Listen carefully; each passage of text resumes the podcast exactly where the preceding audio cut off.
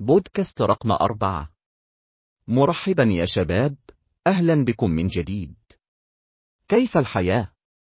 بأي طرق استطعت استخدام معرفتك المكتشفة حديثا؟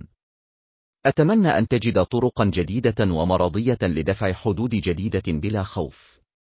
وإذا كنت لا تزال بحاجة إليه فهناك دائما دقائق أو أيام متبقية. تفشل عندما تتوقف عن المحاولة. لذلك لا تتوقف عن المحاولة. أنت فائز. أنا أعلم أنها لديك. لديك أعضاء داخلك لا تعرفها.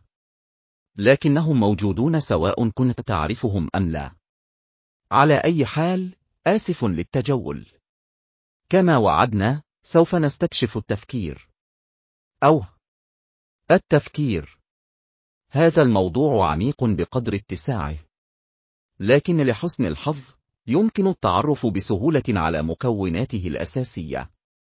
قوقعتها أسوأ من لدغتها. نصف قوة عقلك غير قابلة للتغيير والنصف الآخر هو شيء لديك سيطرة كاملة عليه.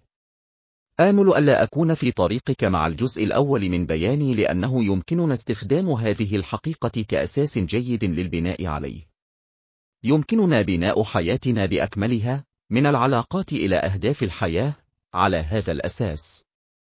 لا إنه ليس غبارا خرافيا أو سحرا هذه هي القيم الأساسية.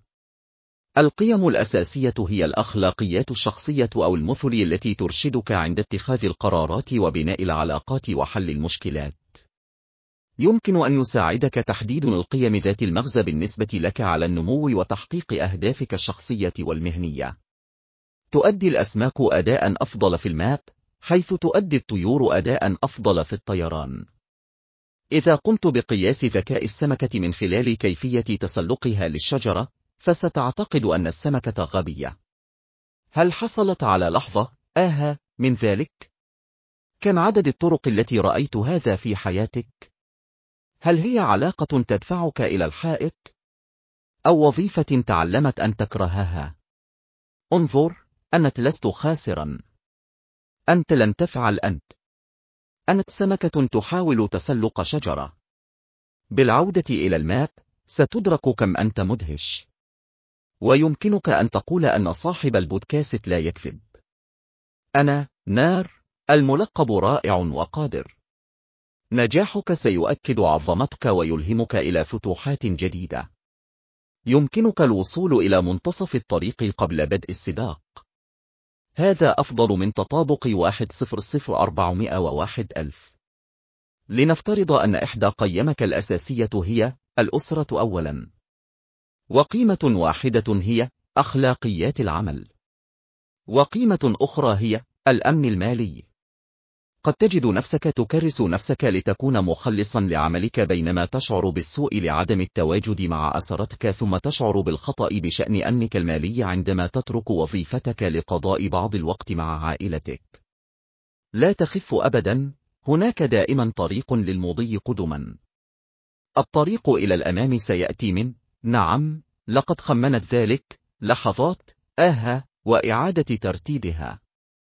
جيدة بالنسبة لك.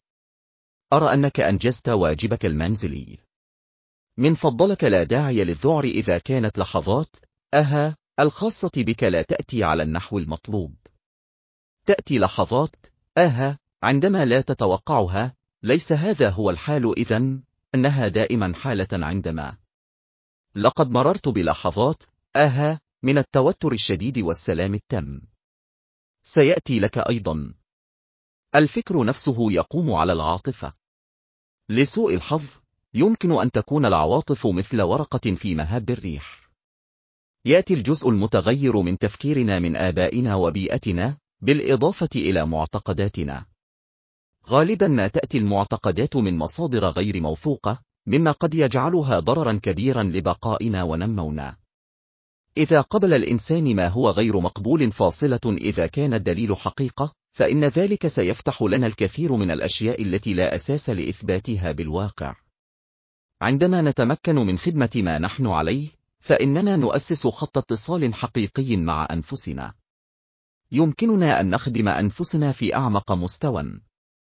في هذه الحالة الهادئة والسعادة، يعتني بنا الجزء المخي من الدماغ الذي يتحكم في التفكير والاستراتيجية.